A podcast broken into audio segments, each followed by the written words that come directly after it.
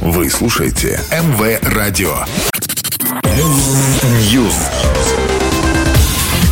Всем привет, я Андрей Котов, и это очередная порция актуальных новостей из мира музыки.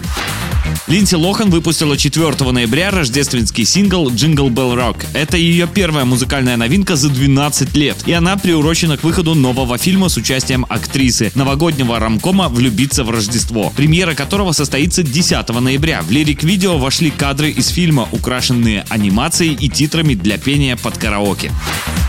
Модель и танцовщица Лурдес Леон, дочь певицы Мадонны, выпустила мини-альбом Go под псевдонимом Лола Холл. Альбом появился на различных стриминговых площадках. В него вошли пять песен, в том числе вышедший ранее сингл Lock and Key. Вместе с пластинкой Лола Холл опубликовала клип на трек Contradiction.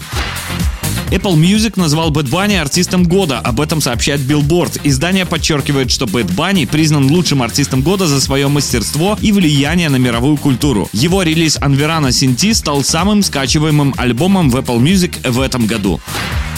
Алиша Кис выпустила 4 ноября свой первый рождественский альбом «Санта Бэйби». На пластинке представлены 11 треков. Это каверы и оригинальные композиции, в том числе «December Back to June», премьера клипа на которой состоялась в этот же день.